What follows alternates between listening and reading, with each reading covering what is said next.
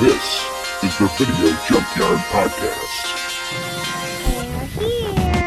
A place that appeals to your deepest and darkest fantasies. The dead whose haunted souls hunt the living.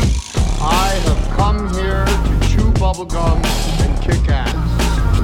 And I'm all out of bubblegum. From this nightmare world emerges a fearsome half-man, half-ape with the strength of 20 demons. It's time. And welcome back to another episode of the Video Junkyard Podcast. I'm Joe Peterson. With me, as always, my good friends and co-hosts Eric Branson and Ryan Steiskell. Hey guys, how's it going? It's going. It's uh let the spice flow. The spice must flow. The spice must flow. Yeah. Yes, because right. if you've clicked on this episode, you know we're going to be talking about Dune. Yeah. uh, Who's we don't really have- days. yeah, right. So yeah, Based this on was Dune's history of just constantly being bloated and being put into two parters or whatnot, uh we we can't spare any time. no, I Oh, guess we're, not. yeah, we're gonna take the, the David Lynch approach and cover it in one. So Yeah. That's, just- that's a good point. But no, I, I did want to in just one. briefly say, you know, there's there's this new version of Dune that has come out, and we decided that we instead of reviewing that because we always want to review something older, that we're going to tackle the 1984 David Lynch film Dune. Now, the most widely read, talked about, and cherished masterpiece of a generation comes to the screen. Dino De Laurentiis presents Dune, I see two great houses feuding. a world where the unexpected, Many dangers exist on Arrakis. the unknown, and the unbelievable meet. Where kingdoms are built on earth that moves. And skies are filled with fire. Where warriors fight with a thought and kill with a word. A world that holds creation's greatest treasure He who controls the spice controls the universe. and greatest terrors. A world where the mighty, the mad, All I can see is an Atreides that I want to kill. and the magical The sleeper has awakened! will have their final battle. A world called Doom. Long live the fighters!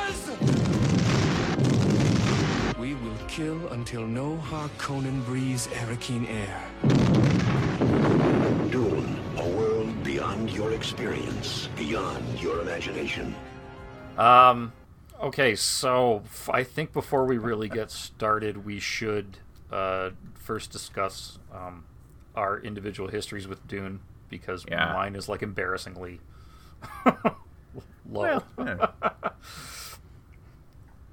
I mean, Well- there's always a time to start. That's right. yeah, I was gonna So- say. So, just because you're not exposed to something doesn't mean it's a bad thing necessarily. Um, That's a weird way to word it, I but I go for it, yeah. first uh, picked up a copy of Dune when I was in high school. I think from like the school library, just like wandering around, found something to read. Had heard of it before. Yeah. Uh, got about fifty or so pages in, went, "Whoa, nothing happens in this book that I'm interested in," and put it back down. Um, it's a flash very forward about Yeah. five more years, and I think I tried again, and I think it took me uh, up to the third attempt. Third time was a charm to get through this book. By the time I finished it, I had decided, wow, I really like this book, but it took me a while to get around to it. So, history with this actual film, I I saw the film prior to reading the book uh, on the recommendation of a a good friend, mutual friend of Joe Joe and I's. Um, it being one of his supposed favorite movies at the time, uh, and watched it, thought, whoa, that was kind of weird, interesting, weird, but didn't think much of it uh, until I read the book, and it just kind of like I was like, wow, that was really nothing like that movie it was, but it wasn't like so. Uh, anyway, that yeah, that's really my my history with it. I, I recently reread Dune, more recently, maybe like uh, five years ago or so, and then read the sequels as well. So I've gotten a little more into it. Uh, think I got as far as the third Dune novel, I, but What about you, Ron? Um, I was aware of Dune when I was a teenager. Like I like there was a lot of like references um throughout like sci-fi as this this particular movie in ge- well Dune in general as a lot of n- nerds know is like just the basis for most modern sci-fi including Mhm. Star Wars. Um the novel was anyways but this movie in particular like i just there was a lot of references uh, even in a in a japanese manga slash anime that i liked uh, called hellsing one of the weapons is actually named harkonnen which is a, a cannon uh, and periodically uh, a character is visited by the spirit of her gun which is baron harkonnen um, which w- it made me laugh so uh, and they even put that in the the o- uh, 2000s OVA, so I thought that was funny. Anyway, so it was one of those things like fuck, I gotta I gotta get on Dune. So I think I saw Dune the movie like, bl- on Blu-ray for like the first time in like my 20s, and I it was like like 23 or something like that. And this is also around the time that I'm like. What is it like to watch certain movies that are allegedly psychedelic Why on psychedelics? And Yeah. uh, I I really enjoyed this movie a lot uh, in that period of time, and uh, and just just this past year, I think like when um when they announced the new movie was coming out, uh, just this. Not this year, but the year prior, during the pandemic, during quarantine, like I decided, like, hey, you know what I'm gonna do? I'm gonna listen to the Dune novel on on uh, on um, audiobook because I know for a fact, like I struggled reading books in general, uh, that uh, I I'm not even gonna fucking try with Dune if I want to get through it. Uh, so I I did the audiobook while I was doing artwork, and I just it makes it easy for me and my attention span made it easier. But then we watched the I watched this movie again right away, and then we, a few months later, it's just like, hey, let's review it. And I'm like, I guess I'm getting it two in a year. So three if you count the new one. So Well, I, I, I guess my history with this is a little closer to yours uh, in experience, Ryan. 'cause I, I had heard of Dune growing up. I knew there was something to do with spice and deserts and Yeah. big giant worms, and that was about it. But everybody was always like, and a "Eh." floating fat guy. So huh? I didn't even hear about that. Oh, okay. Um, like that was. So that was- Sleeper Has it- it Awakened was- was, a thing said a lot too. So and so I, I just um, I, yeah, I don't even remember hearing anything like that, or it didn't register if I did.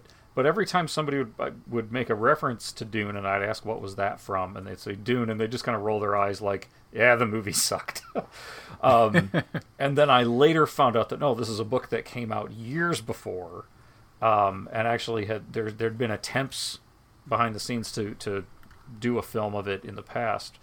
Um, but it was always this very dense science fiction novel. It was like a, that's, and I think it's funny because when this movie was being made, they were trying to approach it from this mon this uh, attitude of this is Star Wars for adults, because I think the book is kind of like sci-fi for adults because it's very political. It's not a lot of zap 'em, you know, zip around space kind of a thing. It's it's very very political. It's it's more Game it's, of Thrones. it's a lot by- of patience. it is.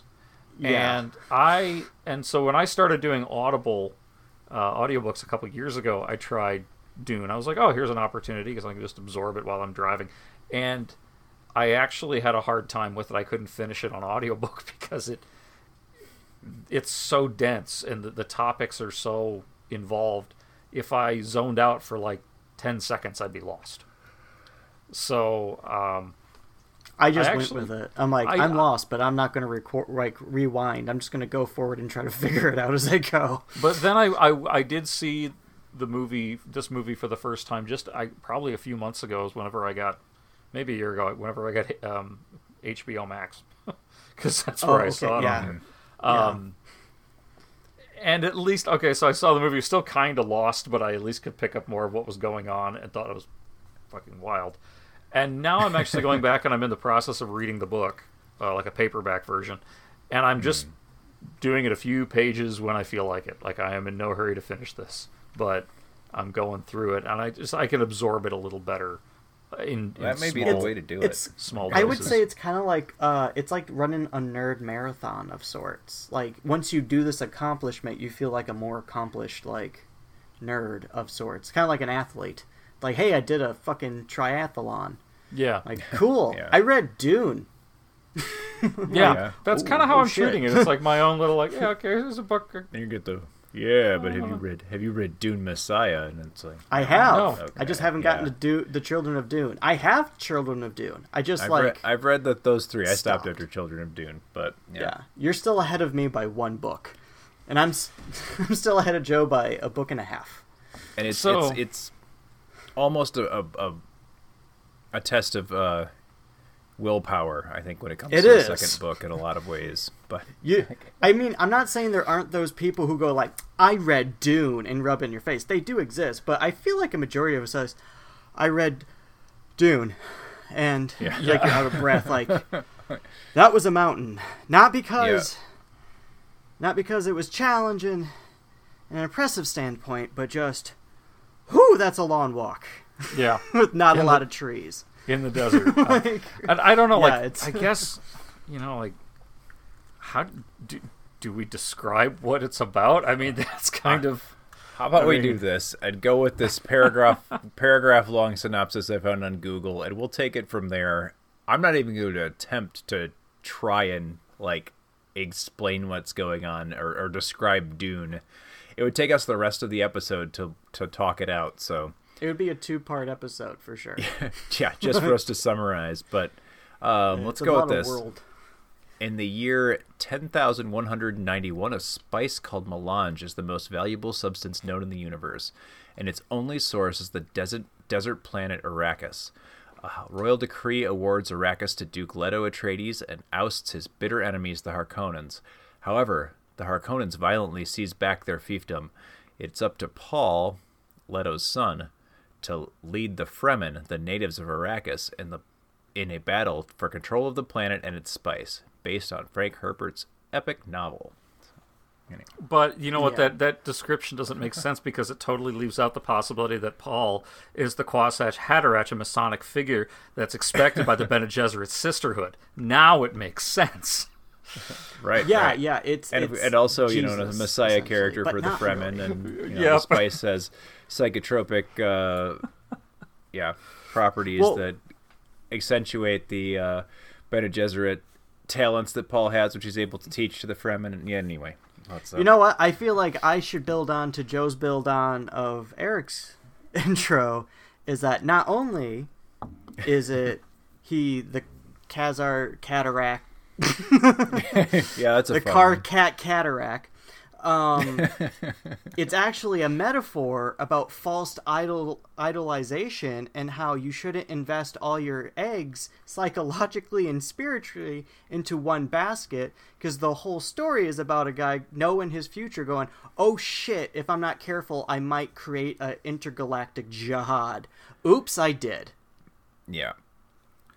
Yeah this book has layers like dune has hills and sand Uh, not to mention, there's this entire like socio-political uh, atmosphere or backdrop that this is taking place on, where there's an emperor and all these competing fiefdoms, as they called it in the description. So Did we mention Yeah, that this book has has layers?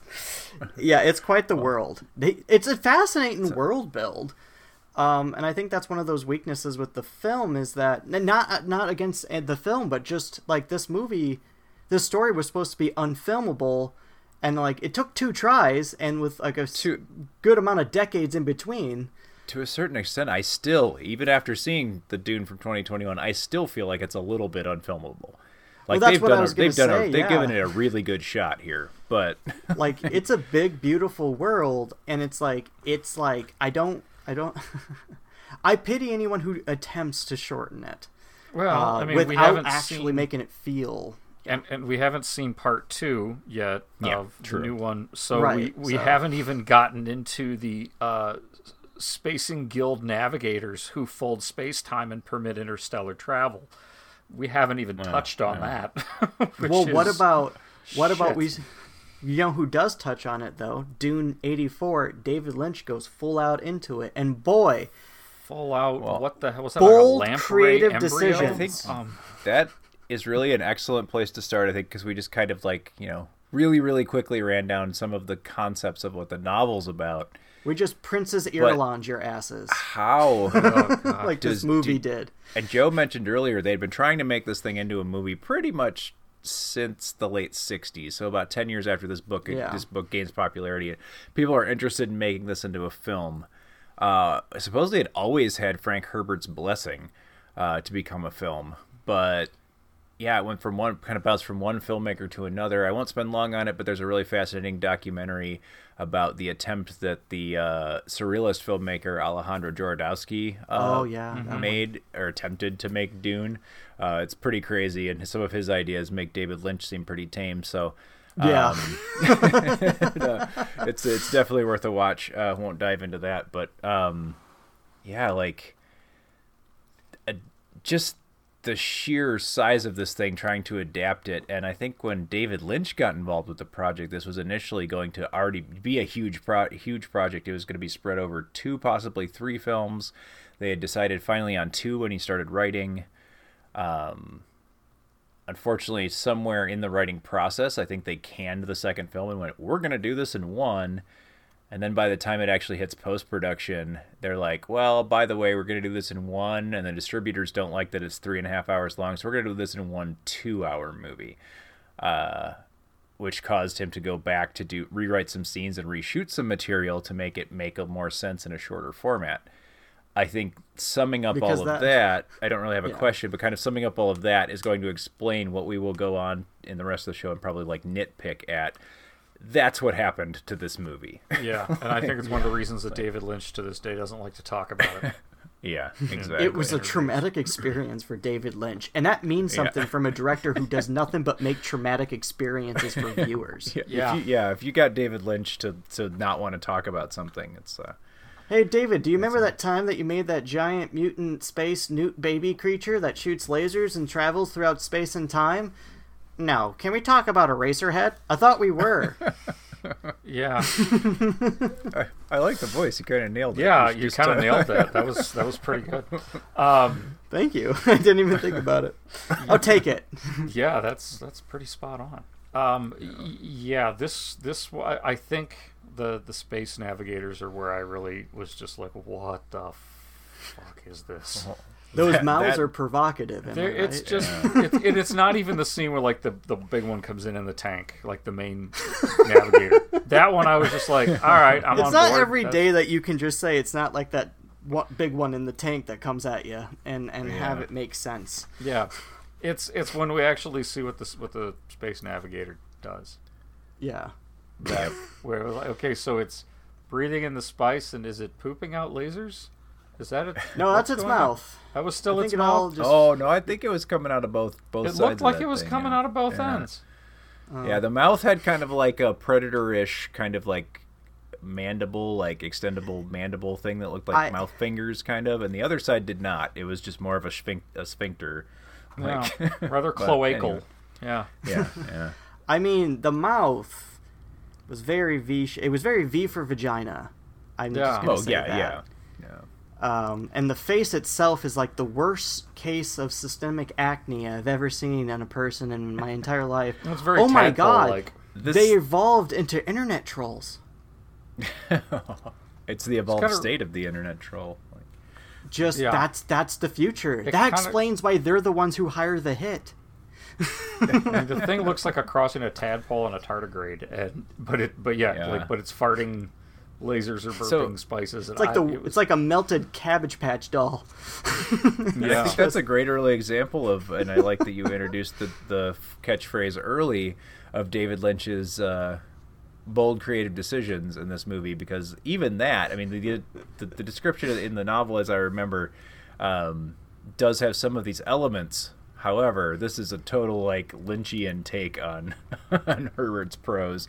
Uh, Yeah. to create that It's- creature. So, and it's one of the things that I think is kind of delightful about this movie is you do see enough David Lynch in here to be like, oh, you know, it's David Lynch's Dune. It might not be any everybody's Dune, but this is uh, I can see Yeah. where his his influence is in this movie. But Well, it- it's got an enormous cast, and I think it's probably Huge. best to just Yeah. talk about some of them and then the characters they're playing, because again, you're right. It's very Lynchian even in the way that he's directing some of them. Most of the cast of Twin Peaks is here, even though it's going to be ten more years or before they Right. do that show.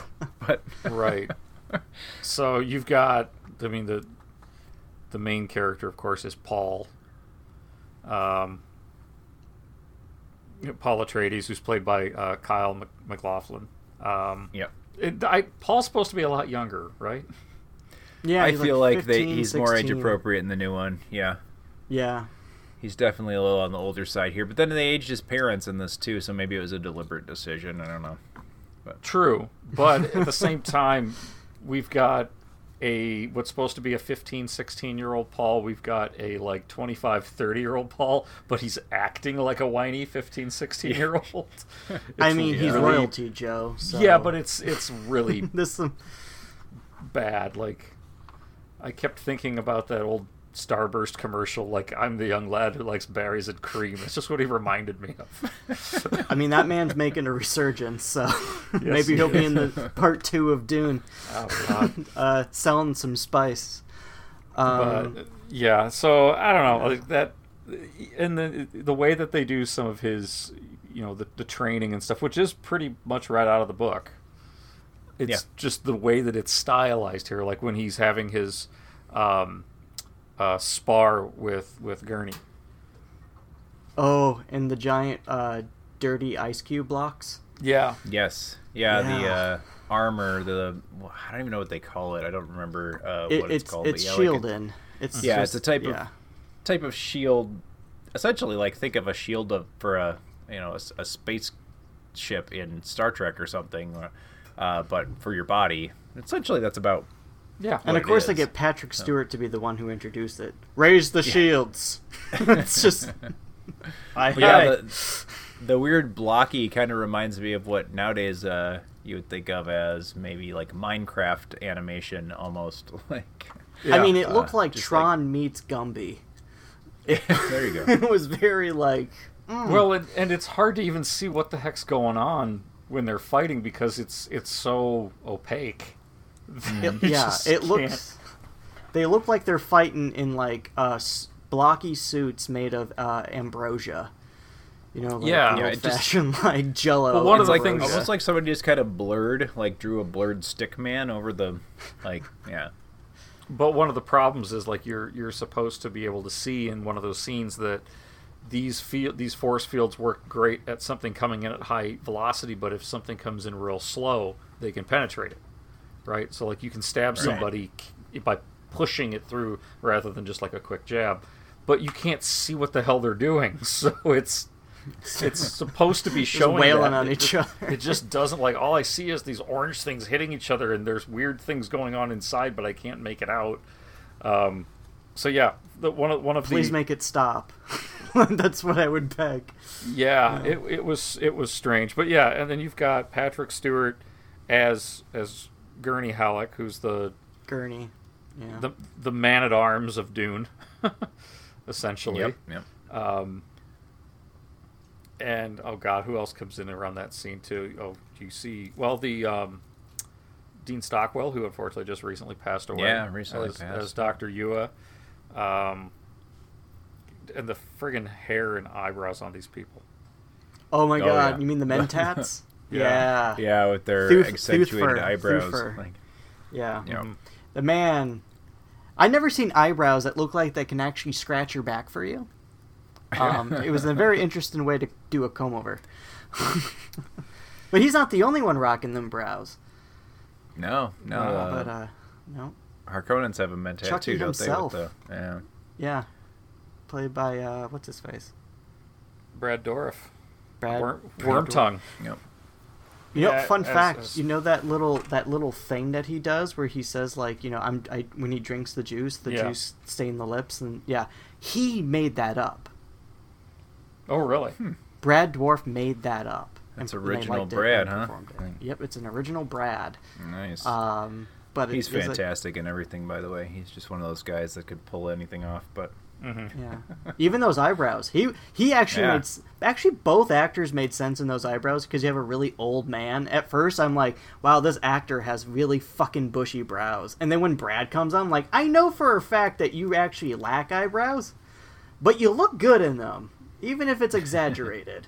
it's matching the whole, you know, um, what's the clown from fucking not Krusty, but uh, side side side mm, sideshow Bob look Oh yeah. There you go. going on. Yep. Yeah. Um, and then let's see, you got. Uh, I, I guess the Harkonnens really is are the, the real scene chewers. well, Nathan McMillan is the Baron. Oh God. He's- Yeah. You know, you never you think when you see this movie and it's just like, oh my god, what is this gross, conniving, uh, bloated dictator of a man? No way is this real. And then when you watch this movie after 2020, you're like, oh, this is a very tame version of reality. Yeah. Yeah. like, yeah, this guy's all over the place. Like, Yeah. Yeah. Uh, yeah. So Baron Var- Baron Harkonnen, you got Kenneth McMillan. Jesus Christ. Um. So I have to say, I I I really love the portrayal in the new version. It feels Yeah. closer to the book. I don't know. Oh, This is the- of the very. Baron. Yeah. This is Yeah. very. This is the most Lynchian th- yeah. Holy shit! Yeah, he this- really goes all over the place with this. What's like up the with the flo- pus- the, the f- the flying around, the like whatever sickness he's done, like has, um, which is hinted a- at surely in the novel. He's that he's ill with something, and uh, I believe, and uh, I, I think in the new one you kind of get that he's definitely like taking some treatments or something, and like the baths and like Yeah. the, um, Well, they don't really get into the it 'cause books they don't is his ob- obesity. in the books it says his obesity is Mm-hmm. is a byproduct of like being poisoned by the Bene Gesser- Gesserit um, Right, and that's right. like surviving. Uh, hence needing of suspenders. But the the pus to Joe answer your question, the pus on the face of this is because uh, AIDS epidemic at yeah, the time. that's kind of what I figured. uh, which Especially- it doesn't helpful when you have a like homosexual character that is a sexual deviant Mm-hmm. with uh, a disease. Yeah, not never a good look, even for Yeah, the know original Baron in the That's books. been taken that way, and I don't think anybody involved in writing or directing this, or well, it's the same person, but writing or producing this film has commented on that. It seems Yeah. very out of character for David Lynch. However, um, the De Laurentiis production, you know, family hierarchy, whatever, was not wasn't you know known to be quite as sensitive. Um, if had that come to you know straight from Lynch, I, I'd be surprised that he would be even in that period of time insensitive in that way. But I don't know, maybe. I think. So- Well, So whatever its intention was, I certainly think it was uh, in poor taste, especially at the time when it came out. But well, I think it. I think it is circumstance because I think he wanted to make a really vile villain. Mm-hmm. Uh, so this this Baron is flat out pure like sadism. uh, Yeah, which oh in yeah, the book, yeah. The book, the the uh, Harkonnen isn't really, or the Baron isn't very sadistic. I mean, he's he has his sadistic tendencies, but he doesn't do things out of the pure enjoyment of them. Like, I mean, torture people per se necessarily. When you really right, learn about it, it's like he he he likes to gloat for sure, but this guy is just killing willy willy nilly left and right, and I think he just I think Lynch wanted to make a really gross character that he that he himself would enjoy, very Lynchian. But the problem is like the, the character in the novel is is gay, or at least at the at the very most like some like I mean it's it seems homosexual, but he could be pan or uh, omni or whatever. Like um but yeah it's it sucks because the original character has perversions uh, Right. of a certain nature not saying homosexuality by the way is a perversion but he the cha- a character himself is a vile sexual Yes. Uh, and they show that they show that in this version, oh god um, and, and with yeah, the the one character that comes in, whoever that individual is, it just gets like Yeah. I, I don't get what things going on with the oil, and I don't even want to ask. Yeah, Um, I'm not sure. no, no no no no fucking clue but the this I I did show I watched this one. My wife actually watched the new one with me. She didn't watch Okay. this one, and just to mess with her, I after I finished it, I looked up the scene on on YouTube and I was like, all right, I'm going to show you a clip from David Lynch's Dune, but totally out of context. and she's like, "All right," and I showed her the scene where the Baron is flying around the steam chamber, just laughing, and then Sting walks out. and she was like, "What the fuck is this?" Yeah, I mean, even in context, it's uh, Even in context, a bit it's- questionable. But you know. Yeah. yeah, Um, so yeah, Sting. We didn't mention Sting, um, as in the musician, um, Yeah. being in this thing, and Not uh, the pro wrestler.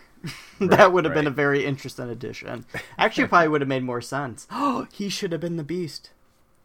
Anyway, sorry. No, yeah, The other, the other nephew, the Mhm. Beast. Yeah. Robin. but yeah, so yeah, Sting in this uh, in his uh, magical little underwear or whatever the hell that was.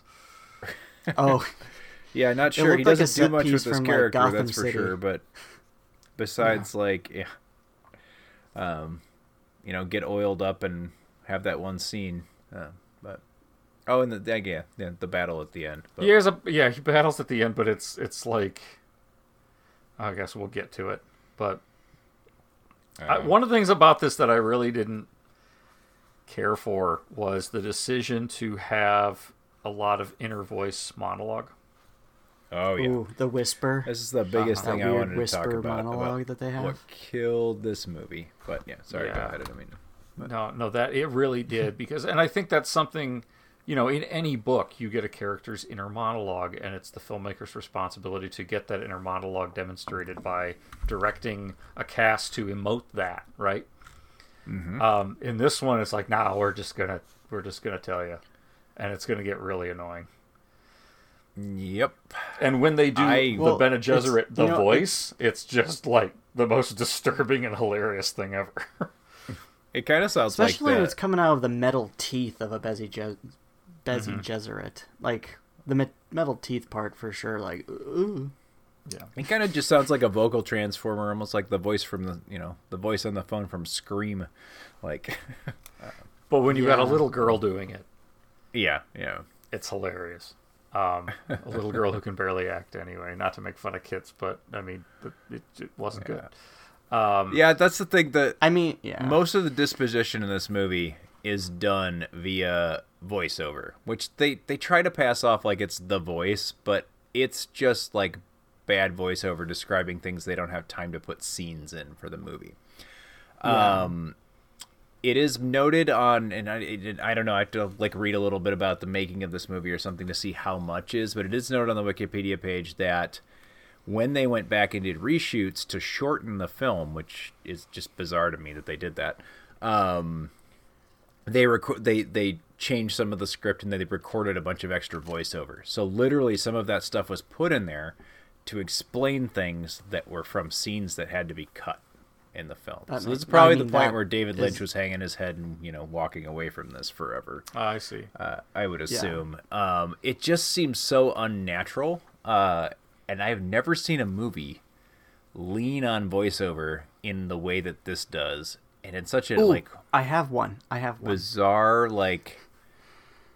Uh, but you know, most of the time you'll get like in a movie that like, like voiceovers, maybe not universally bad, but it's it's kind of always kind of like, "Ee, there's a problem here because they have they can't tell this story visually. They have to like tell us this. Um, uh, but in this movie, Yeah. it's not. It's not like you usually get like an in between the scenes. The detective's going to be like, "So after uh, you know the dame came to my blah, blah, blah," like the, the old film noir trope of the narrator kind of taking Right. it from scene to scene." Um, this doesn't do that. This is literally just you're hearing thoughts that people are having. So they'll have like an intense look on their face, and it'll be like, and da da da da da, and they'll like fill you in on some information. And it's like, wow, that's really really lazy, terrible screenwriting, is what it is. Well, plus it begins with. It doesn't help that it also begins with the whole princess Irulan. Oh, yeah, Aurelian. Irulan, Irulan. Irulan, Irulan, yeah, yeah. doing her her prologue. Speak. Yeah, oh, and by- I forgot to tell you. I'm like, oh, for Christ's sake, Virginia a young Virginia Madsen, yeah. yeah, Yeah. and it, it just, and then it's followed up by a a situation report done by the guild to explain Yep. the plot that they're just about to actually perform in the next scene, Yeah. which is you know space This fetus movie- humanoid mutant And this is the thing that I emperor to kill child.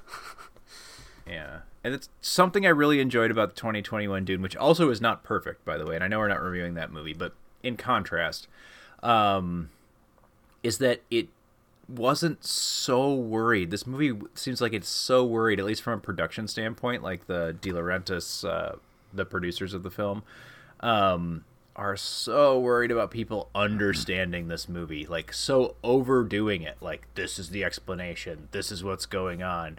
Do you get it now? Do you get it? And like, I mean, by the end of it, you still don't really if you don't have any background in it. Uh, the new movie kind of let that go a little bit. Like it's not like they didn't explain, but like it was just like some of the stuff, like the the minutia and the little details. We're just gonna let that kind of take place in the background, and we're gonna Yeah. you know, kind of smooth over some of that stuff. We don't have to hit you over the head with a hammer and give you these giant info dumps or narration or whatever. And I actually think that worked better. The soft touch. Uh, did it? Did it? I think if somebody just watches, you know, 84 Dune uh, versus 2021 Dune, 84 Dune's going to give you a lot more. You're going to know the details. You're not going to have as much fun watching it probably, but Yeah. you're going to know that stuff. Well, so, so You mentioned before, like another movie doing a voiceover, and this actually segued quite well to something I wanted to bring up. Is that this this movie has a lot of parallels with Blade Runner. oh yeah, So we watch. I think a lot. All three of us pretty much watched the final cut, but must we forget the first original theatric version was of Blade Runner had similar production problems, had a you know well known director uh, being forced to try to do this thing, and you know also has problems with post production, including hey let's add voiceover work. and Yep. it's, it's like um but the funny thing is is like and i think it's funny because the director who did the new dune also did the sequel to blade runner it's um so he's just did. attacking whatever movie sean Young has been in so i can't wait till he does ace ventura Oh, yeah. Yeah. I was Denis building up just to make that Villanueva's joke. Ace Ventura Pet Detective. That's so it's gonna be a lot of long shots that. Yeah. that was worth it. That was worth the build up. So okay yeah long the only jokes other- folks the only other I movie like I dune can- that way if you if you dedicate your time and energy towards it it will might have a payout The only other movie I can think of right offhand that has a voiceover for a part of it is in the original Richard Donner Superman. yeah, yeah. But but that's more of like a little poem thing. It's it's its mm-hmm. own it's kind of its own thing. Like it fit it worked, I guess. You know. yeah, I But- think it worked in that movie, at least better than it does here. Like this is Yeah. just this is like lines and scenes that they didn't have. You know, they went like I could almost tell without without before I got to the Wikipedia stuff. Like I could almost tell this is something they went back and added because it seems like it should be spoken, but it's not being spoken. So it's like, oh well, how do we get this information in? Well, it's the voice. We'll just have them all, you know, their thoughts be we, the au- us the audience can hear their thoughts, and it's not even consistent with what the voice is, It- because all characters seem to I have mean- it. Yeah. most I, I would say like most of the dialogue is this like inner narration which you know i don't know if it was entirely post-production added because there's clearly i, I say this because i watched one of the deleted scenes mm. and what they did was they actually paused like themselves actors they just stopped after saying something and then somebody in the back read the script line of someone's inner thought and then they proceeded to keep acting yeah. so in the deleted scene, they didn't bother to you know do the ADR. It's almost like a stage production. Exactly. Yeah, And it feels like theater, especially with like the the hamminess of the villain and yeah, the the and way the, that and, you know and the lead where he's down at like the one of the few things he fucking says out loud with his voice is down on his knees going, "Father, the sleeper has awakened," and it's oh just like yeah, I mean this whole thing. take another like, hit. You could you could do this entire script. You could reenact this movie line for line, shot for shot on stage, and you would have to change very little. Yeah. yeah. So yeah, I, I wonder how It- it, was that was that intentional by design because there was a problem, or was that part of the plan all along? I don't know. I think a limited amount of it had to have been in the screenplay because it's it's too there's too much of it for it Yeah. to not have been There's uh, so much. planned.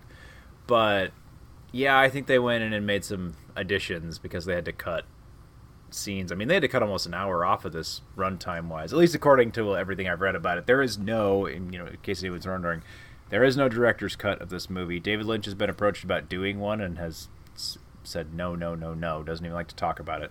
Um, I mean, there There is a director's cut, but I don't think he did it. a- He didn't do it. No, there's not a director's cut. There's an extended cut that Oh, was just extended? Uh, made for television. It was uh, extended for television to fill in a like three hour time gap or time slot or whatever. And then there is Uh, is and the all, all they really added to it was, uh, yeah, th- there's fan cuts out there for sure that add the deleted scenes back into the film. Um, but yeah, so it's I, I guess we're we as uh, aren't sure exactly what the director's original vision for it was.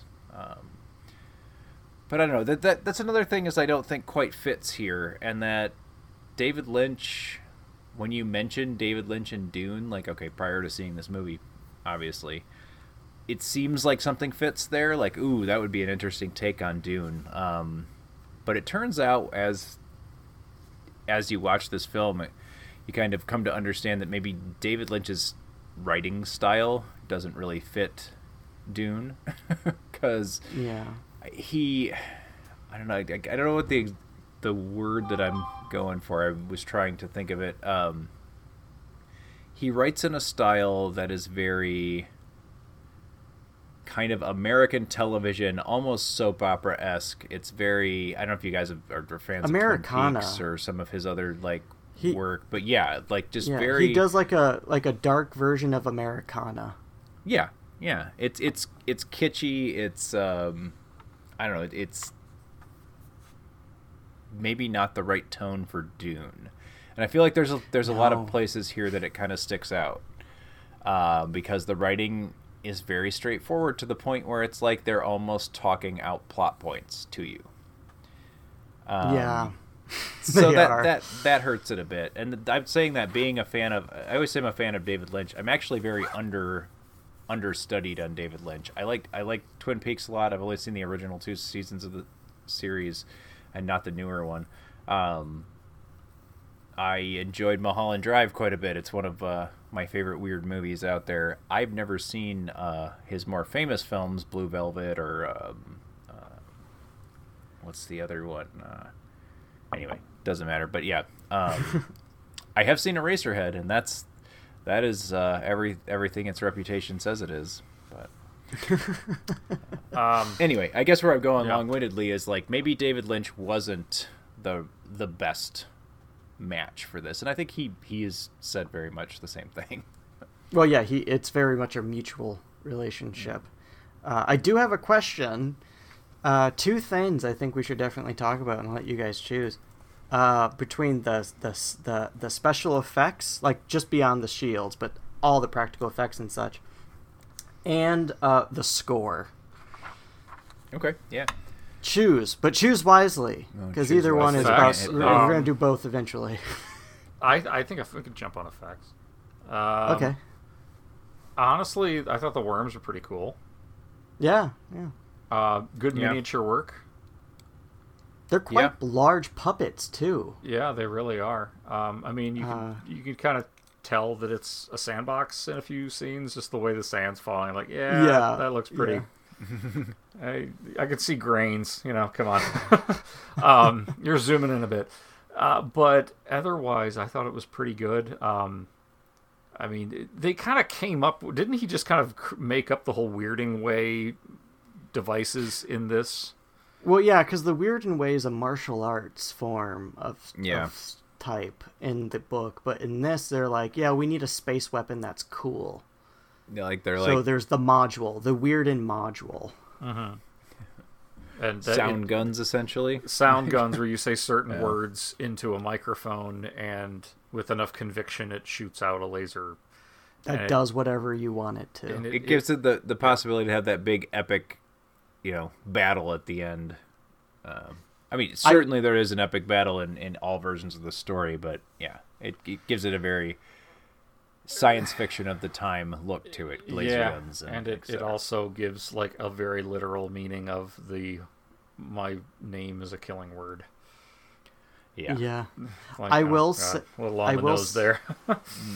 I will I will say um not maybe necessarily for this movie. No, I'm fine with it being this movie, but for someone else's sanity, it doesn't have to be. I I actually do like them as a sci-fi kind of weapon outside of Dune. Like if this was literally in anything else and that was the whole point of it, I think it would be really cool to have a weapon that is like essentially gives you the I don't want to say gives you the power of God, but but but just like your words can have a meaningful negative or positive impact on the environment, and that like that sounds like a fascinating thing to explore. And then I'm thinking about Doctor Who sonic screwdriver. I'm like, okay, well, there's that, yeah. but still, you know what I mean. Um, it's essentially what happens with- when you grab like the lower part of Darth Vader's mask with the sound changer, attach it to your neck, attach it to a weird ass fucking gun, and just start shouting profanities. So it's like every kid with a Nerf gun. yeah. There Yeah. you go. There, there's a lot of mythology in this story.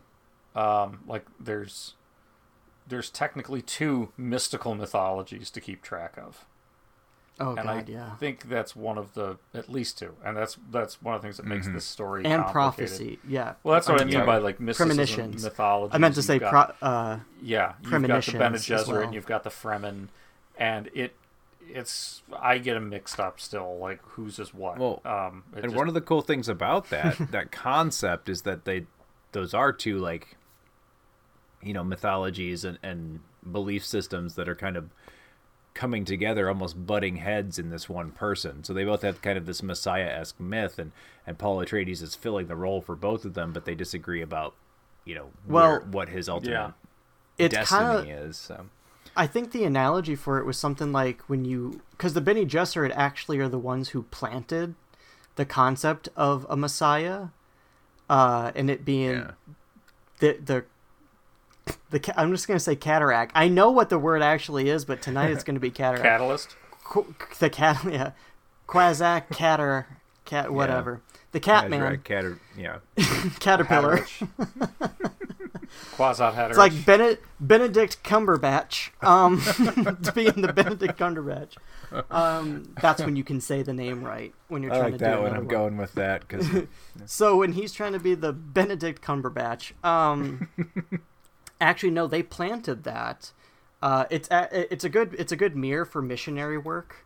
Like when they go to far out places and they implant the uh, concept of Christianity and fuse it within the the local religion. So when more people come who are that said religion, it's a lot easier to manipulate those native people. However, with the book Dune, what happens is they set this shit up. Like it, in- yeah, in the story Dune, they're setting this shit up. Paul Atreides comes around, who's a fucking mutant who shouldn't fucking exist even for the fucking busy, busy gen. Uh, wow. And when you say it fast, it just becomes marbles in the mouth. uh, the Bene Gesserit, um, they fucked, they fucked up there, and then he shows up like, well, they fucking fucked up my family. The best I could do is take advantage of these fucking local folks' uh, folklore, pretend to be their messiah, and get my revenge, and hope I don't start a jihad. Oops, I started jihad. And that's essentially it. But this this the book is talking about like you know the the pitfalls of a messiah, like exposing it. But the movie goes straight for he is the white messiah. yeah. like, well, that- I mean, He's not actually this powerful. All he can do is see the future in the book and react to it. But in this, he can fucking make it rain, like literally make it rain and shit. And he's killing he's killing Sting with sound. Mm-hmm. I feel like there's a joke there about police, but I I don't got one. it's not old enough. I, I mean, there's you, you got the Bene Gesserit, and and then of course the Fremen are definitely portrayed more in line with something you'd see like, I guess Palestinian in a way. yeah, right? it's intentional. yeah, Yeah. this is very very much Israel and Palestine, um, in in in the way that these two kind of cultures are. But it, it I don't know, there's it- some things it's- It's not it's not painting either one in a in a great light. I don't Well, want to to be be- like, that's to be fair- it's like it's a little. Mm, there's some things. Christianity stemmed from the same area, so it's Right. it's it. He what I feel like what the writer was trying to do with the book is like I'm just going for where Western religion originated from, which is in those areas. So of course that's why I think a lot of these people take on these mannerisms, um, of of sorts. But yeah, it's not very insulting. Well, in the book, it's not. Yeah. No, Hard- it's just there's there's some. It's just interesting, like how you know the the Fremen are, are definitely very much like you know. There's a even the way that the languages and stuff are, are designed. It's you know very Very, reminiscent of you know Islamic languages. Oh, uh, yeah, Middle yeah. Eastern Yeah. languages. I mean, And- Oh, jihad. that was not. Yeah, for they, he he purposely used the word jihad to Yeah. in the way that it. Yeah. So like because that's what a jihad is. Yeah. Yeah. so it's just like, yep, yeah, I, I think Herbert that all of that stuff is intentional, but Yeah. I think it's you know it is interesting though Joe like when you mention the Middle East thing because I think like I think after 9/11 and like the like the like the war that we have had so long and and uh, over there in in the Middle East um I think it's no longer called the Middle East it's referred to as something else now and I'm I apologize for my ignorance but uh I think it hits differently us now when this before like Oh, but sure. when uh, differently than when this movie was made i don't think anyone really gave it any thought Yeah. oh yeah, no, that word would have been just another word. Um, yeah but now I don't it's think just anybody like, in the general public would have had any like co- well, general reading public for this book, so Western public would have been aware of what that The was mo- outside the context it's used in the novel. because the closest thing to it and it's practically the same is a crusade Yeah. yeah it's pretty much the same shit It just depends on who's on the receiving end of what i suppose Right. Right.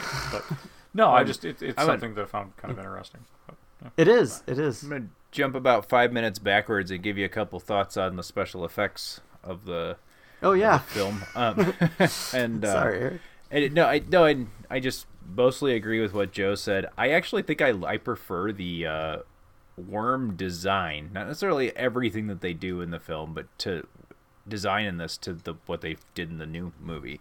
Uh, these are these are iconic almost. Like when you think sandworms, uh, you either think of this or Beetlejuice. I would say, Yeah. and even Beetlejuice, I think is borrowing Oh, this yeah. idea. So it's um, Oh, with, I like, think exactly. mouths.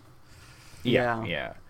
And it the the puppets or whatever, you know, the, the the actual physical creatures that they built don't always work, but I love the design of them. Like they look they're, you know, basically just this gaping um mouth almost I don't know if you call it a mouth. It's it's the the Sarlacc pit effect with it just teeth as far as you can see kind of thing and just the gargantuan size of them. However, I think generally the special effects of this movie are hit and miss. Like there's some really Yeah. really great stuff.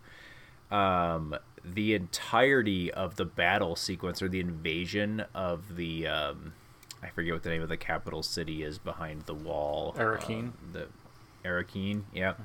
Um, yeah, is just a total mess from a special effects Oh, standpoint. God, it's horrible. Like I, it's just, it's all like rear projection, um, green screen stuff, and I think they lose me on the effects in this movie with the worm riding stuff. They never were able to quite get that to look right.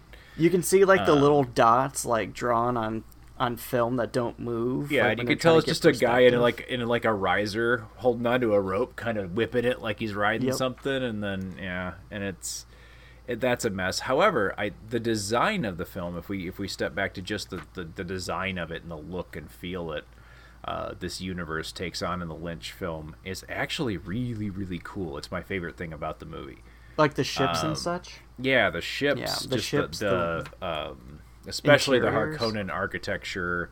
yeah Um, but yeah, all of the architecture, like the design of everything, is really cool. It's almost steampunk, and I'm not even sure that term existed in 1984. But there's a lot of that like post-tech or like old-fashioned like yeah technology kind of look to everything, which is maybe reading into a little bit of what you said about the history of the universe, where there had been some kind of a tech revolt or a AI kind of thing. Um, but I don't know. Yeah. I'm not sure if it's reading into that or not. But I, it almost Oh, feels like it's got a little steampunk to it. Um, there are times where they do go a little I, I'm not going to say too far is a bad thing, but like they they definitely go really far to a point where I can almost like question like I was like I don't know if they would go that far. Like I think like the new movie, the way they explore it is uh, is a little bit probably more closer to the book. Um, Yep, but I I agree. Agree. that I really liked like the sit the set designs, the sh- the ship designs.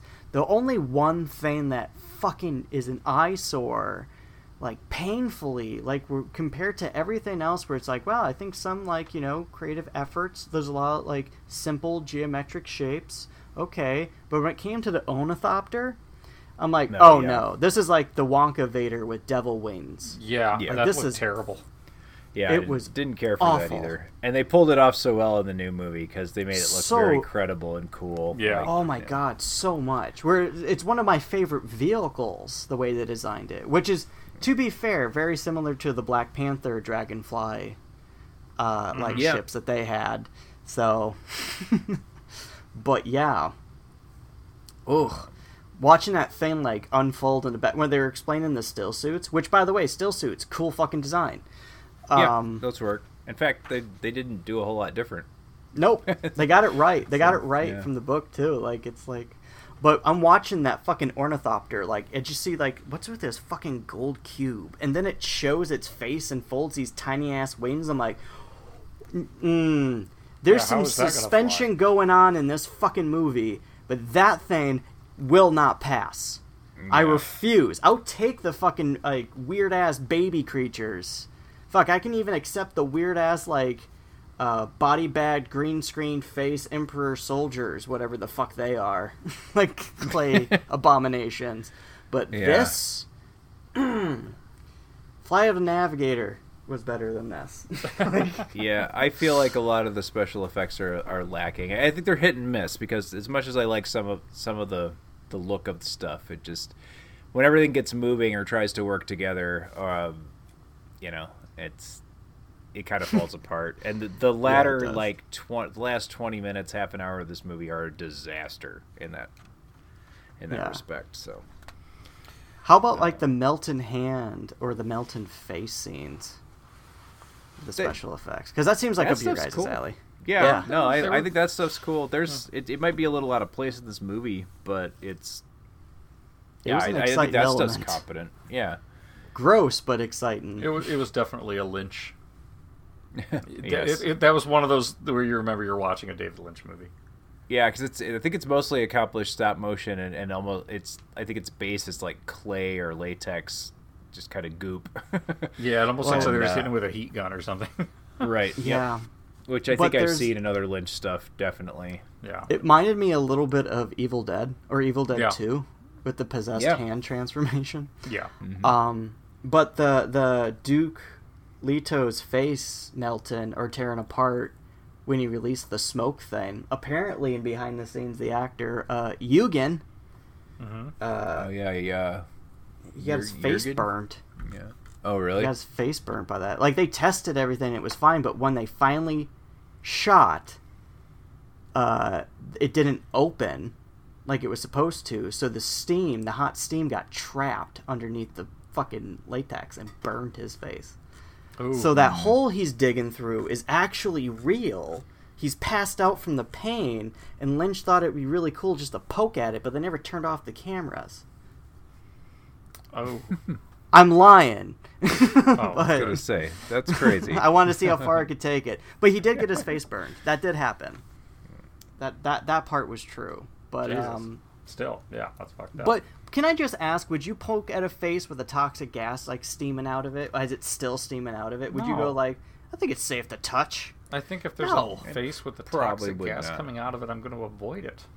It's like, oh shit, it just killed Brad Dourif. It's- Yeah. Yeah. I'd pass It'll on poke that it. I agree. I don't think I. Yeah, I don't think I'd be going anywhere near that. I'd be walking the other way. So okay, I do have a thing. even. I don't know whether or not this should be in the episode, but it's a stupid fucking thing that maybe you guys are, like find funny. I'm just so picturing yes, like a it bro. definitely should be in. I'm picturing a bro version because we're talking about the hand in the boxing. Uh, I'm thinking about like a douchey National Lampoon, a bro version of fucking uh, Paul Atreides, and she's like, "Put your hand in the box," and he goes, "I'll do you one better," and just puts his dick in the box. He goes, "Bring it." Yeah, I, I, I think Lynch is like, "I'm for it." I think I just go for the Gom Jabbar at that point. Uh, And then lean now into what's it. going through my head is that Saturday Night Live skit slash song "Dick in the Box." Yeah, so I'll it's, put my um, dick in the box. You take that pointy finger. You go around the back end. Let's let's make this a life worth living. And she's like, "I'm done. I'm done with this movie." What are your thoughts on the done with He is music of this movie? the Benedict Cumberbatch or, no, or whatever it is. he is the Benedict Cumberbatch. That sounded like it was a some kind of a comment on Benedict Cumberbatch as a person, and that is not what I meant. I was uh, No. mispronouncing the whatever. He's coming so, for you now. Yeah, he's gonna be really upset when he hears this. So What'd you think of the music in this movie? That was the way Uh, to get to the segue. I actually really love the score. It's one of it's one of my other favorite elements, and it's kind of crazy because like when you look, you, you think of the band Toto. Oh, but the only thing I know of the band Toto is the song Africa, which is Which is know, what the, just, brought the just reins to a basically as as cheesy, saccharine '80s schlock as you can get, right? Um, and but I don't know. Yeah, the music in this is pretty great, and uh, I guess, I guess Brian Eno Brian Eno uh, also composed a couple pieces for this, and his music's definitely more interesting than is. my general understanding of Toto. But I don't know whatever they did to get this uh, all together. It's it's a great score. Uh, one of one of the stronger aspects of this film. Yeah. It's definitely an interesting mix of just like deep, uh, almost operatic like sounds, and then followed by just random like wailing guitars at random points during battle, and it's just like this is. It, by, I'm, this is probably a mess by some people's standards, but my golly, it's a mess I fucking enjoy. Like I wouldn't call it even a mess. It's it's a fun joyride. And like that, I agree with Eric. Like I would say for me, this movie's soundtrack, uh, with some of its cheesier, failed elements, is not comparing the two. Sorry, uh, is uh, what makes this movie kind of very fucking enjoyable because it's like let's do it. Because if anyone's gonna bring the reins to Arrakis, it's Toto. Yeah, I mean, fuck, they did it for Africa. Why not? that's what it was. It wasn't Paul Atreides. It was Toto. No, it was Toto. it, so. Exactly. That's what I'm getting at, Eric. Which, so when he opens his mouth to make the sound, he's just singing "Rains of Africa." Yeah, there you They had to cut it out for budgetary reasons. I thought some Put of the the wailing Lynch guitar stuff in this that where it, it starts approaching like Queen and Flash Gordon. Yes. Um, I I that kind of broke it for me, but yeah, otherwise I thought that the score was actually like you said was one of the better things about this. And then all of a sudden it's just Mm-hmm. I'm expecting them to go Flash. Um, we just get this. I mean, they got one of the Flash actors in there. that's true. They did. Yeah, they did. So you know, I, overall though, yeah, I thought the score was pretty pretty cool. And uh, along with when the effects are good, they're pretty good. Um, Yeah. kind of together save this from being an entire shit fest. I guess for me, I do think there's a couple of things towards the end where it it just falls apart. Um, Oh, Yeah. the, the whole narrative of the movie falls apart towards the end. Like it's it stops making any sense at all. yeah, And it's just going. Yeah. It the pace is so fast. It's like everything is happening. Like boom, boom, boom, boom, boom, boom. Like E- everything with the little girl at the end, everything with her is just Yeah. mind Fucking Talk boggling. about- unnerving as fuck. well, and talk about no building up of that character at all. Like there is nothing. like you're given an info dump on what she's all about, and there she is interacting with people. All of a sudden, it's like okay, there. Right. Like she's a fetus emerging from the ugliest Oh, yeah. Freddy. It's like Freddy Krueger flavored Trix yogurt. Like she's just emerging from that. Like if somebody melted down Freddy Krueger's makeup. I love that. That is such another David Lynch moment of this. The fact that we needed a, a reflective moment from the fetus at that point. Yeah. So Yeah. it's like, yeah, there's Um, David Lynch. I see that. I see emerging from a gory Stargate. it's just like what? Well, even before that, when, you, happens when when you you've got the the big box. battle with, um, with you know Muad'Dib and Feyd, Mm-hmm. Sting just you know he's like standing there, he's like like friggin' spring heel Jack with a knife, and he's jumping around, and he just keeps yelling, "I will kill him." I like how he gets like less and less uh like sure of himself. Yeah, He's I kind of like, will- I I- will kill him, I- and finally it's like, no, seriously, I'm gonna kill I'll him. do it. Don't don't worry, I'm gonna I'm gonna get there. Yeah, it was. This is the dude that. This is the dude that would have done the job. Uh, Jean Jabbar. Fucking a. Sounds like I'm just saying. I don't know what I'm saying anymore. These words are made up like all words. Anyways, he's the one who would have put his dick in the box. yeah, probably And, and tantric. he calls it the stinger. It'd be tantric. but I, you know, just Someone the, call the the police. constant jumping around like this is the guy we're supposed to see like he's this like psychotic assassin or something that the Baron's sending out, and it turns out he just he just hops around and, and tells everybody Stares at you. he stares at you like I'll kill him. I'm I'm gonna kill him. I'm fucking crazy, man. He's really that guy at the bar. He's the guy at the bar who starts a fight, Yeah, not actually expecting somebody to take him on. And go, oh, oh, fucking do it. yeah. He's, I- he's I the guy at every game that says like you want to go, you want to go, and they don't even want to go. They're holding He's Stanley back. Marsh. Yeah, he's Stan He's Marsh. Stan Marsh. What do you want to do? What do you want to do? You want to go? I What do you all- want to do? I can do this all day. And he does. But Oh my god. yeah, by by the end of this, you you've learned how to pronounce Muad'Dib very well because that's all you hear for about 15 minutes. That Or if feels you like mean it's the only word you can pronounce very well. there's that too. Muhadib. Muad'Dib. Iso. I can do that one too. But um, well, I guess you know we can kind of start to, to wrap things up on that. Any uh, final thoughts and a grade for 1984's David Lynch's Dune? Uh, Ryan, let's start with you. This movie is a dumpster fire hot tra- hot wet trash uh telling of of the book. Um and it it's a beautiful mess to watch. I love the fuck out of this movie. like, it, so when I was reading reviews for the fucking new movie, uh, there was a lot of controversy going back and forth. It's like, oh my god, the first one's just so much better. The Lynch version is so much better. Like, it, it's actually quite divisive between like fans. Weirdly enough, Oh, But- really? No, fans like that? But Surely like- you jest. but um, I I uh, I I understood it though because I was on the fence too. I'm like, I mean, this is superior. But that being said, the Lynchian characters, mainly the Baron, despite how inaccurate they are from the book, they are fucking memorable and very different. Like they're it's not very it's not subtle. These are like these are like yep, these are different people. these are very fucking different people each time to introduce something new. And they're like, I wish they could expand on why they're different. Why does this dude have the worst case of eyebrow bush and herpes on his lip I've ever seen? I don't know what's going on here. Um, but it's like it's a fucking mess, and it's a beautiful mess to watch. I, this is my guilty pleasure. Uh, I I put this movie up here with the same level of weird, corny sci-fi with odd elements and.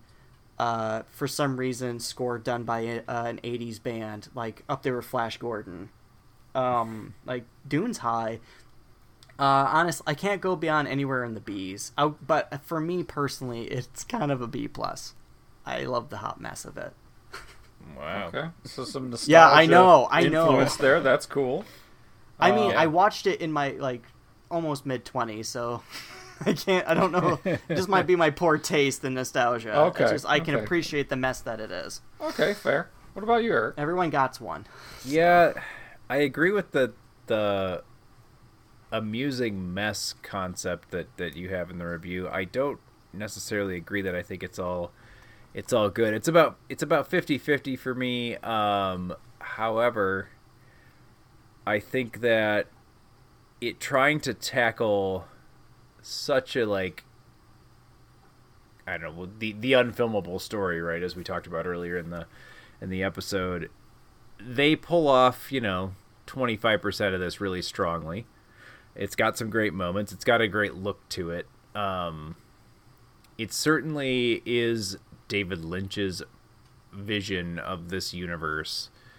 at times. Um, but yeah, the the end product of this movie is just such a big mess that I I have trouble giving it a whole lot of. Uh, I would have trouble giving it a very good grade. I don't find it to be 100% like really watchable, enjoyably watchable. I think it gets to almost the point where the new movie le- leaves off and, and is a very watchable, serviceable. Um, I still hate the voiceover thing. That's really going to be my sticking point. But anyway, it's it's it's there enough in the beginning that I still was annoyed with it. But the second half of this movie totally falls apart. Can't even hold together as a movie itself. Like it's just jumping from one thing to another. It's overusing this voiceover concept. The special effects become much worse than they were in the prior part of the film. Um, I don't know. The script just seems like it's a mess at points. Maybe it's not even the script. Maybe it's something that we got we did haven't seen that was left on the cutting room floor. I'm not sure. Judging it based on what we saw, but as as much as it's something that I, I don't necessarily mind, or I, am not gonna say I won't ever watch it again because I certainly might. It's it's got an entertain a certain amount of entertainment value. I don't think I can give it very high marks just because of just it just kind of doesn't hold together as a movie for me at least. So I think I'm going to give it, and I feel I'm being rather generous at a C minus. That is quite land. generous. So. Joe, I'm I'm actually going to be landing pretty close to that too, Eric. Um, yeah, so my my first viewing of this was more of kind of a reconnaissance. Like, all right, I want to see what this thing is about because I keep hearing references to it. Let me let me try to listen to. It. Okay, it's too dense. Let's watch the movie I've heard is bad. Yep, that's pretty goddamn bad. Um, but at least I get the story, and the story's kind of cool. Um, I've actually really enjoyed the new one. Uh, I can see the appeal. I can see why this story has a fan base. I can see its impact on science fiction. I see its significance. I like David Lynch. This this felt like as about as I mean it has elements there, but it has about as much heart of a David Lynch, which is you know black and shriveled, uh, film, as the Tim Burton Planet of the Apes movie is a Tim Burton movie. Mm-hmm. Like, yeah, yeah, right. Like, there's things you can tell he got his way on, but ultimately, in the end, this is just. You know what it is? Terrible with that comparison is pro- so perfect. What makes it is like nothing about this seems like them except the casting. Yeah, and maybe like some of the color tones. Yeah, you know, some weird little detail things and like like, like an odd casting. imagery every once in a while. Right? Like, why does this monkey have the same hairdo as that one dude who sings in that goth band from the '80s? But you can tell that specifically these are not stories by these very illustrative directors. Yeah, you know, these are directors that sometimes to a fault, let style get in front of storytelling. Yeah. Um, yeah. Eh, eh, or you know they're, they're very hand in hand. Lynch is definitely one of those, and this is a, a, a preset story. It's a complicated story, um, and Lynch is he wasn't doing things like this. Um, just like Tim Burton wasn't doing things like Planet of the Apes. So I, I did find it interesting to find that, that David Lynch turned down Return of the Jedi. Yeah. I, I, find it interesting they ever offered it to him. But well, I, I think again they, that was people not really understanding what David Lynch did. Mm, um, yeah. I should say does. Um, so yeah, in this one, it's got its campiness, and I can appreciate it as a cult classic now. Um, I do feel like it's a very good kind of poorly written cliff notes if you want to really get into Dune yeah. and get the basic idea, it's it's going to give it to and you can see this and go, yeah, there's clearly a lot a lot better way to tell this story, but I'm at least getting the cliff notes of it. Um, I will still stand by that. This actually gives you'll walk away from this movie with a little bit more of the details and minutia oh, than yeah. you will from the new one, but you're going to come up with a more satisfying experience from the I mean, storytelling is, yeah. experience with the new yeah. one, yeah, or just reading the book. Um, so for that, you know, the the performances here are all over the place, from incredibly over the top hammy to just terrible. Um, I don't think many people are, are like good in this. There's nobody really good in this because it's just not a good script. It's pretty lame. So overall, it has its its purposes. So I can't completely throw it in the bin. So I'll give it a C minus as well. Yeah, a couple of so. sea dogs. Yeah, yeah. I, I can't completely shit on it because I when I when I had to watch it a second time in a year, I went, okay, I'm willing to watch Yeah. it again. It's just bad. I'm not taking any offense to any of it. Yeah. like I'm like, nope. Like I said, I just t- my my grade is what it is because I'm a mutant of my own creation. So it's just well, we would like to know, of course, what any of our listeners think of the '84 version of Dune directed by David Lynch, and please feel free to send any of those questions, comments, criticisms, or witticisms to the Video Junkyard Podcast at gmail.com. You can also find us on Twitter at Video Junk Pod, or find us on the main Video Junkyard Podcast Facebook page or the Facebook group. If you write it, we'll read it, and we'd love to hear from you. I do have a question to add on that for our viewers. What do you if do you think David Lynch should ever try to tackle sci-fi again? And if so, what do you think an actual true David Lynchian sci-fi epic would be? Not epic, but just story would be. Like how would David Lynch tell sci-fi? Cuz I think that would be cool to hmm. see him do it in his own way. Yeah, But- very interesting. Yeah. So that's a question for you guys who who listen. Yeah. Fucking start it. There, dialogue Absolutely. content. And if you like what you hear, uh, the Video Junkyard podcast now has a Patreon uh, subscription. Got any and, money? Uh, jump on there and uh, check out some of the perks of uh, donating to the podcast. All any money we collect for for the podcast goes directly back into the podcast. And um, yeah, we The would greatly must flow. appreciate. Yeah, greatly appreciate your listening either way. Uh, coming up on the Video Junkyard podcast, we have some exciting things as we uh, go through through Christmas and into the new year. Uh, directly next week is that all-time heartwarming classic Deuce Bigalow, Male Gigolo, starring Rob Schneider. Wait, you said uh, exciting things. followed by uh, the game, Michael starring Michael Douglas, and uh, the following that we're going to look at a movie that I'm not all that familiar with, and it, possibly it's that all three of us are not all that familiar with, but uh, we. Came up with the idea of doing a. Uh, we did have done a lot of Stephen King adaptations on here. Doing a Dean Koontz adaptation because somebody mentioned in the conversation that we were uh, well, look, he he was the, he was like the dime store version of Stephen King, whatever. I don't know. I don't know how we got there, but anyway, we're going to be watching Odd Thomas, which is a movie from 2013. Uh, supposed to be one of the the better, if not best, of his uh, movie adaptations. We'll see what we make of that. Uh, It's gonna also going to have a uh, Christmas themed month of movies for us. yeah, for sure. not definitely not too Christmas themed, but we will have a Christmas special for you and uh, New Year's special as well. So we're gonna we are gonna theme a couple shows for you um, coming up. So stay tuned for what those are, and uh, I hope you will join us again. And we want to thank you once again for listening to the Video Junkyard podcast and hope you've enjoyed enough to share it around with your friends and family. And until next time, I'm Joe Peterson. I'm Miracle Branson. And I'm Ryan Seisko saying, Okay, follow me. Do the same moves.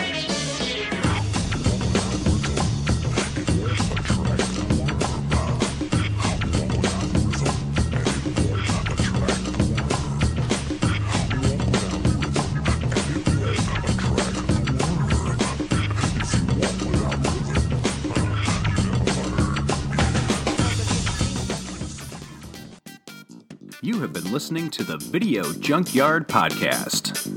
I do wish we could chat longer, but I'm having an old friend for dinner. You just can't let them go. Go! Stay on the road. Keep clear to the moors. We want to take this opportunity to thank you for listening to the Video Junkyard Podcast and remind you to find us on social media on Facebook at facebook.com slash Video Junkyard Podcast, on Twitter at Video Junk Pod, and on Instagram as Video Junkyard Podcast, all one word. Want to thank you again for listening and keep digging. Who knows what treasures you'll find in the Video Junkyard.